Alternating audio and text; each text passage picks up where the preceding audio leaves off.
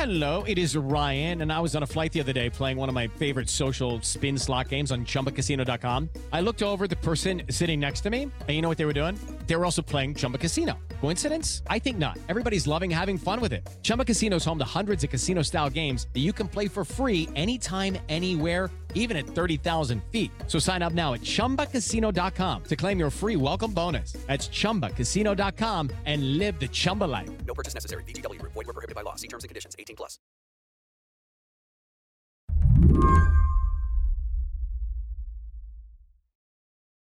If you are a conservative lawyer with big ambitions, Slate's Mark Joseph Stern says every November, there is just one place you want to be the Mayflower Hotel in Washington, D.C.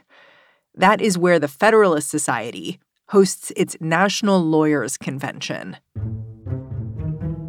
Oh, yeah. Oh, my God. If you are a Federalist Society member, you have your calendar cleared months in advance. To be honest, Mark usually clears his calendar for this event, too. The Federalist Society is a right wing networking organization that has counted Supreme Court justices among its members. Eavesdropping here has a way of telling Mark which way the legal winds are blowing. This year, Mark had not yet booted up his computer to tune in when a friend and colleague DM'd him urgently to say, You have got to pull up this live stream right now. He texted me and said, Oh boy, Judge Pryor is giving the opening address, and, and he just uh, insulted Dahlia Lithwick. Now, from the start, the Federalist Society has promoted rigorous and open debate as the best way to ensure that the founding principles of our Constitution receive a fair hearing. And the results speak for themselves. This speech is delivered in a kind of lawyerly code, so I'm going to translate. The guy who's speaking, William Pryor, is a federal appellate judge from Alabama. And he's trying to be funny, calling out reporters like the ones here at Slate who openly worry that the Federalist Society has amassed too much power. Is there more to the Federalist Society than meets the eye? What do we really do? After 40 years, I decided it was time to look harder and investigate the secretive and mysterious network that critics charge has captured the federal judiciary, including. Judge Pryor starts name dropping about 10 minutes in. As the writers at Slate, Dahlia Lithwick and Rick Hasen explain, the Federalist Society has, quote, styled itself a debating society long after it ceased being to be anything of the sort. And at first, you know, I was offended on Dahlia's behalf, but my second thought was, oh, I hope he does me next. I really, really hope that that I'm gonna be on on the insult comic hit list. Mark got his wish. And no less an authority than Mark Joseph Stern. And really, is there less an authority? has explained Federal, Federalist Society judges tend to hire Federalist Society clerks, and the conservative legal movement's radicalization machine produces an endless line of young lawyers, even more extreme than their predecessors. Over the past half century, each generation of conservative attorneys. This judge, William Pryor, he's basically accusing journalists like you of misunderstanding people like him, and especially the group he's speaking in front of, the Federalist Society. He's joking that you think of the Federalist Society as a radicalization machine. Does the judge have a point here? Are you kind of paranoid? um, I don't think I am. I think that what's funny is that we all sort of agree on some level about what's going on, which is that more and more conservative lawyers and even law students from a young age are joining FedSoc, as we call the Federalist Society, like cleaving to its ideas and adopting an extremely conservative, kind of orthodox mindset about the law. Well, they would say maybe these people have a, an appropriate respect for what the judiciary does. Exactly. That, that's exactly what they'd say. And that's not radicalization. That's just a return to the constitutional order. To me, it was kind of eerie to see this judge giving a speech with all the trappings of a Tucker Carlson monologue. But that did not really bother Mark. To him, his next move was kind of obvious. He wanted to see if he could get this judge on the phone. Yeah, yeah. I mean that that was my immediate reaction was okay, you've named me, like you've invoked me. I'm I feel like I have a right to call you up and and ask you the questions that no one at this convention will ask because it's a friendly audience. Like, how about we actually get into the nitty gritty here? And even if you just want to read me the script that you always give, like, at least do it in response to real questions that you're trying to dodge, um, rather than at a convention surrounded by your fans in a comic insult monologue. Today on the show, what happened when this judge said, Sure, let's talk? I'm Mary Harris. You're listening to What Next? Stick around.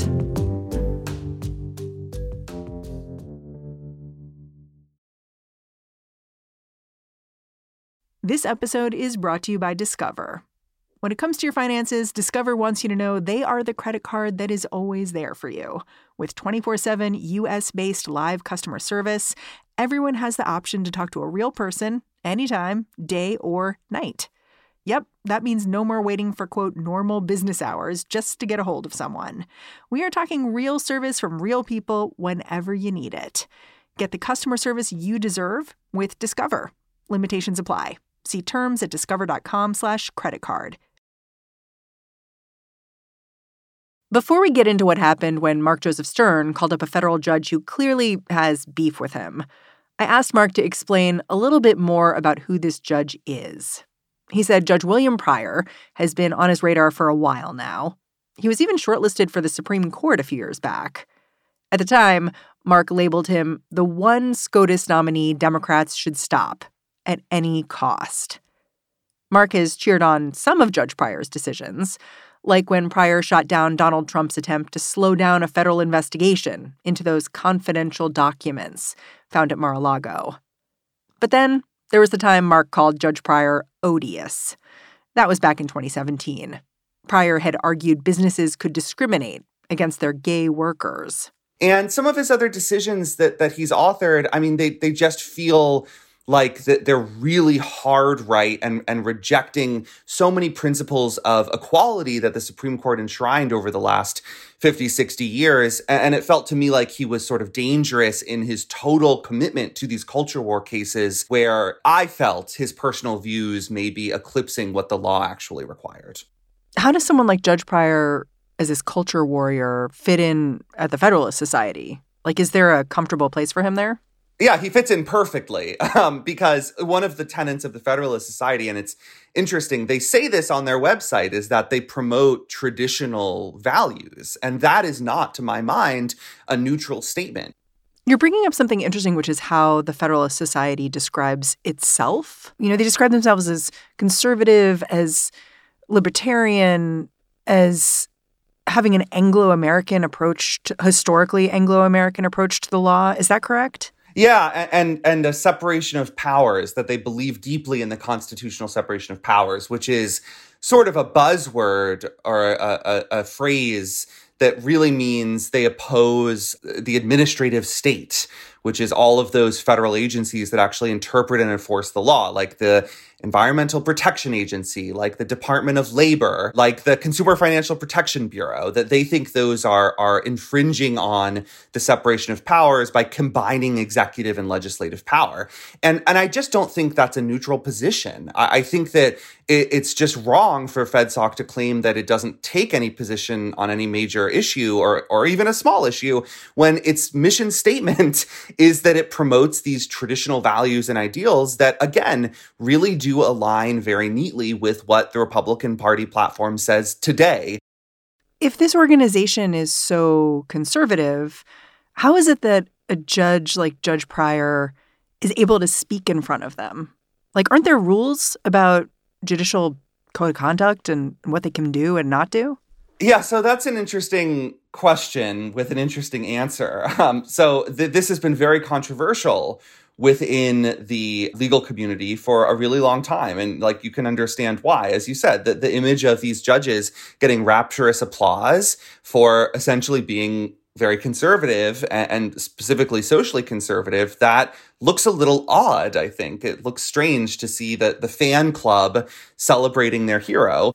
These partisan connections look so odd, in fact, that the Judicial Conference of the United States actually proposed banning federal judges from membership in the Federalist Society, as well as its liberal counterpart, the American Constitution Society. There was a huge backlash, mostly by conservative judges. Justice Clarence Thomas called it an effort to silence the Federalist Society. And in the end, the Judicial Conference backed down. So yeah, it's controversial. It's been debated. There's there's a policy that's been raised and defeated that would try to create some kind of wall of separation between judges and FedSoc, and it it just it didn't work. If you watch that speech given by Judge Pryor, you can hear the way Federalist Society members like him characterize their own organization in this interesting way. Because he tells the story of the founding of FedSoc. It started within a symposium at Yale University in the 80s, and then it grew because people like Judge Pryor got involved and were clamoring for more of this. Like he describes, he was a conservative guy, he subscribed to the National Review in college. And after this symposium, he got to law school at Tulane and he calls up the Washington office of the Federalist Society where one person's working and is like, I want to start a chapter. Of course, there was no internet to search yet. None of us students could yet afford personal computers, nor did we have cell phones. But William F. Buckley Jr. was publishing National Review, which had covered the formation of the Federalist Society. I searched my several back issues and found an advertisement for the Society with a phone number for an office in Washington, D.C. So I feel like it's important to this group that part of how they were founded was all these law students looking for an outlet for their energy and a deeply grassroots organization that was simply, as you said, a bunch of students and some conservative lawyers and professors who needed a home, who were homeless and stateless and wandering around in the desert, seeking each other's company. And, and so this group just sort of formed organically and grew organically. Is that true? So I would say yes and no. The worst answer, Mary. I know. I'm sorry, but yeah, yes, it's true in the sense that there was a, tr- a grassroots element to it. That it was really a, a bunch of conservative students and professors who started it. But no, it's not true in the sense that it pretty quickly became something different. It pretty quickly became a very powerful club or network of folks who held prominent positions who could lift each other up through the ranks of the, the legal system and achieve really high profile posts, including judgeships, including spots at the Department of Justice, state attorneys general, and moved beyond this bottom up grassroots club into a, a, super influential network of powerful people who helped each other get powerful and stay powerful. But isn't that just networking? Like, I mean, to be devil's advocate here. Sure. I think the Federalist Society would say that's not the Federalist Society's fault, right? The same way that Twitter would say, hate speech on Twitter isn't Twitter's fault. Twitter's just a place for people to go talk. Well, I guess I would say it's a different thing when the Federalist Society has been sort of inculcating these people uh, from the very beginning with very nicely catered lunches in law schools, swanky parties and panels and conferences and academic symposia, and getting everybody on the same page about what the targets are going to be. And now they are all working together to pursue the goals that they fantasized about together a decade ago. And that to me feels wrong. Maybe it doesn't to others. To me, it doesn't, it doesn't sit right. Yeah. And this kind of brings us back to the speech that Judge Pryor gave because his speech was all about how the mainstream media, how people like you have characterized the Federalist Society. Like at some point, he put up a slide that was like some food, and he was like, ah, ha, ha, we have these lunches. That's how we get them. I suspect many of the law students here today are here for one thing the food. As Vox.com reports, students and faculty, quote, always attend the Federalist Society events because they have the best food and the best alcohol. And it was, you know, it was a sign to me that this criticism is at least hitting the mark. You know what I mean? I think so. I, I, think that it's simultaneously hitting the mark and still all too easy to dismiss for the reasons that I think you just sort of pointed at, which is that it's not a literal conspiracy. I'm not accusing these guys of being conspirators. What I'm saying is that they all had the same formative experience together, developed the same goals together, and then helped each other get different powerful positions where they could execute those goals very efficiently. When we come back, how Judge Pryor answered these criticisms.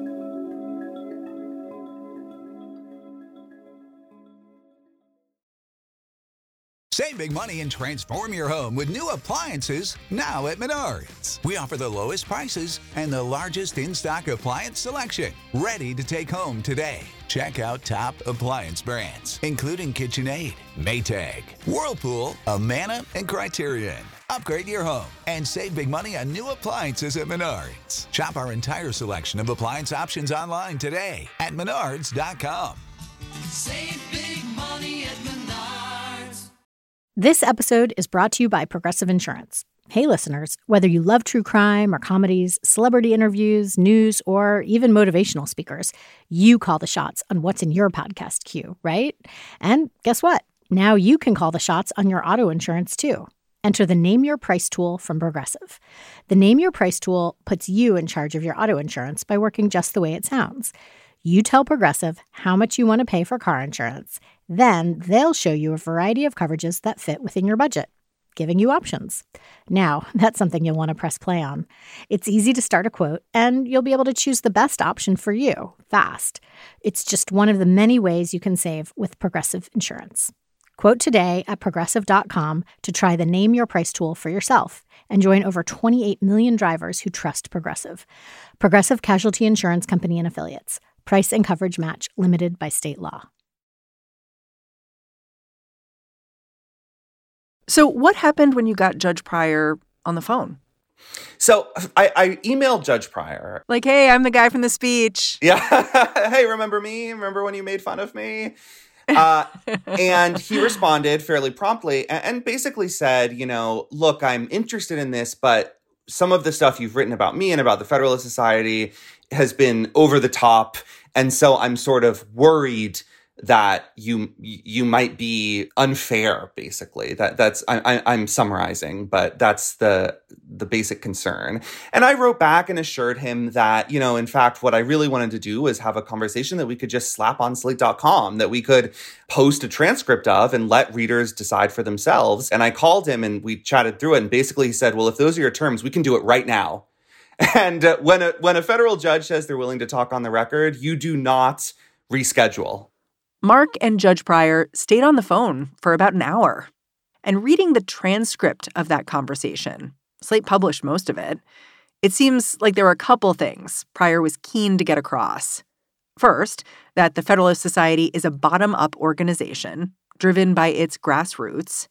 And second, that the society itself is not responsible for individual members' actions, since not all members share the same points of view.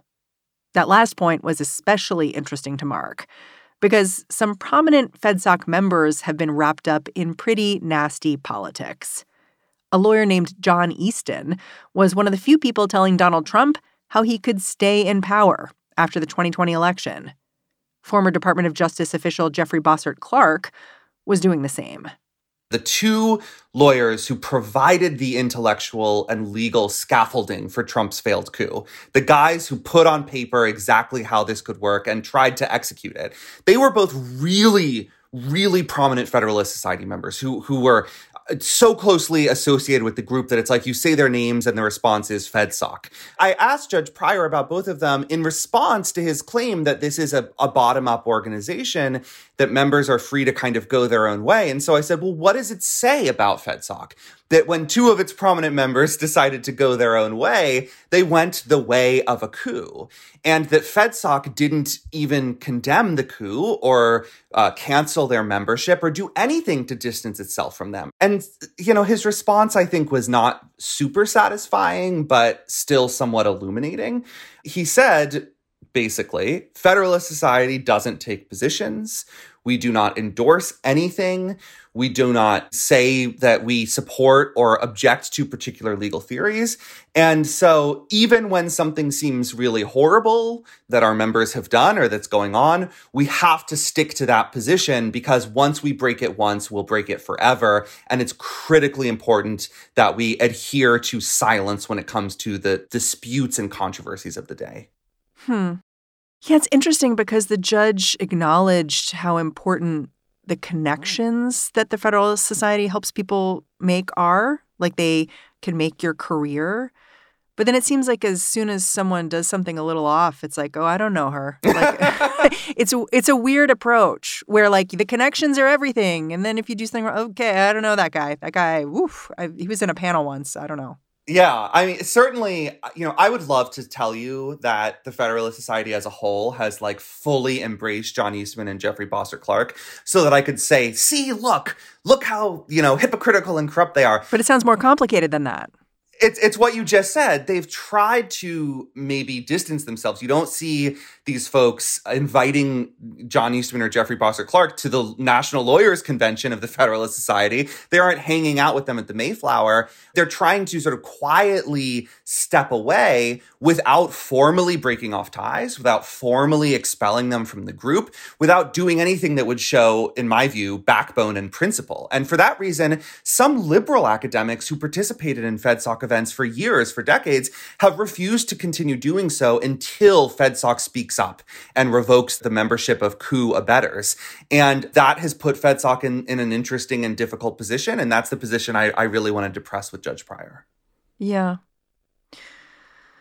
You know, this point that the judge really wanted to hit home about how people like you, journalists in general in the mainstream media, want to think there's some hidden force shaping the conservative legal landscape. And that's just not it. It's, you know, individuals doing their thing.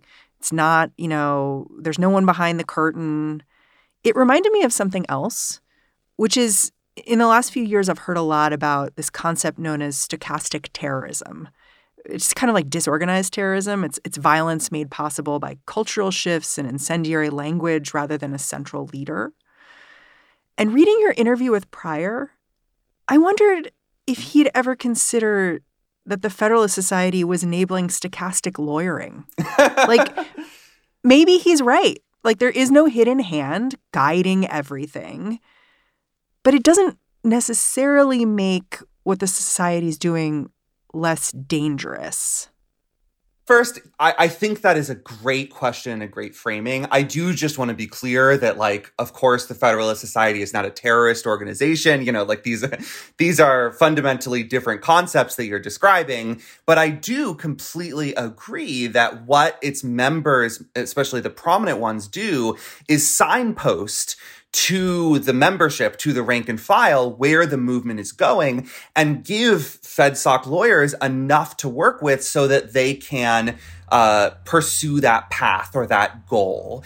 And it does not require a single top down instruction because everybody gets it if they've been in this club. Everybody who came up in the FedSoc knows exactly how this works and how to take those signals from leadership and to run with them. And one great example of how this works is the first two Obamacare challenges were, were an ideal example of what you just described stochastic lawyering, right? These FedSoc members come up with these challenges to the Affordable Care Act all of their friends and allies kind of get on board and develop complementary arguments and briefs and, and take their side, and it doesn't work, right? Then this third challenge to Obamacare arises, this really ridiculous challenge from a few years ago, where the idea was that just because Congress zeroed out the penalty for people who are uninsured, that it somehow destroyed the entire Affordable Care Act and it all has to be blown up. And a couple Federalist Society members devised this theory, and most of Federalist Society, I would say, didn't really like it. You actually saw a lot of prominent FedSoc members saying, this is absurd. This is a bridge too far. This is making us look bad. And those more prominent members almost sort of sent out the signals that they were not going to get on board with this challenge. Hmm. And while the previous cases were decided by a narrower margin. This one was 7 2 in favor of Obamacare. This one got Clarence Thomas to vote in favor of, of, of Obamacare. And I just think that shows the power of this organization that the signal sent from the top can almost sort of make or break a case and say where the lines are for what's reasonable and what's not when it comes to lawyering. Yeah. It's interesting in terms of creating a climate that is harsher. Like, I wondered watching Judge Pryor's speech where he mentioned you if he himself would have given this same kind of speech just even 10 years back. Because it's not, it wasn't a typical judge's speech. You know what I mean? And it made me think about how the Federalist Society has enabled this newer, harsher way of talking and thinking, and whether you think that that was on the judge's mind as well when he spoke to you.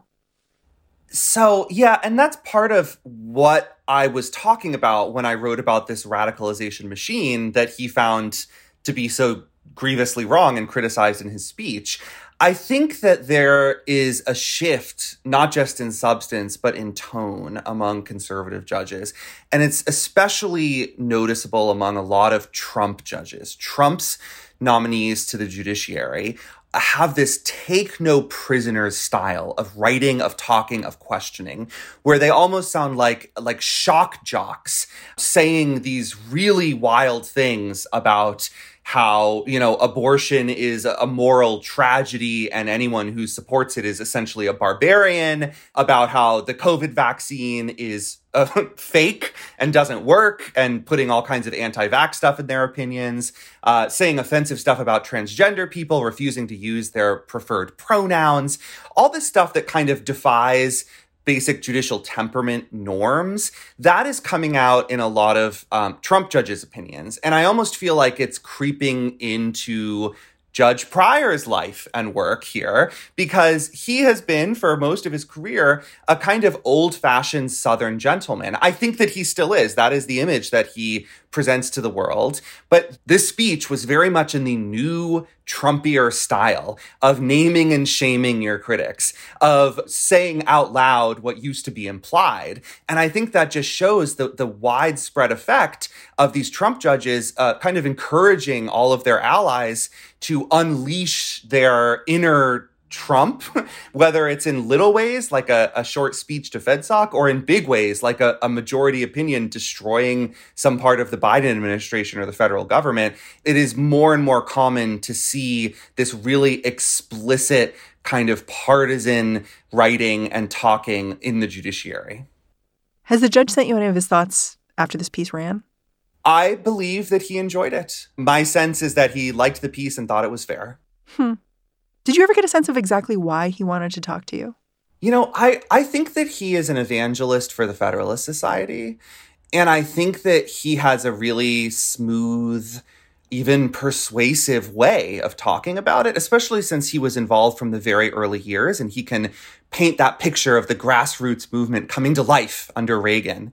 And I think he wanted to set the record straight to me just as badly as I wanted to set the record straight to him.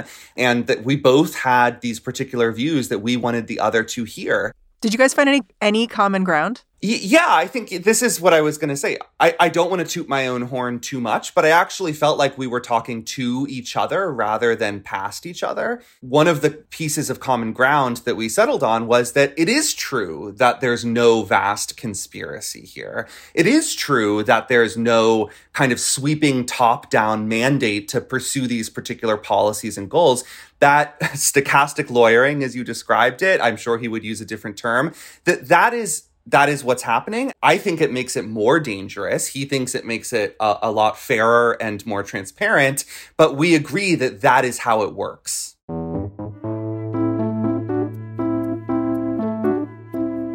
Mark Joseph Stern, I'm super grateful for your time. Thanks for coming on the show. Thank you so much, Mary. Mark Joseph Stern writes about the courts for Slate. And that is our show. What Next is produced by Elena Schwartz, Carmel Delshad, and Madeline Ducharme. We are getting a ton of support right now from Anna Phillips, Jared Downing, and Victoria Dominguez. We are led by Alicia Montgomery and Joanne Levine. And I'm Mary Harris. Go track me down on Twitter, say hello. I'm at Mary's desk. Thanks for listening. I'll talk to you tomorrow.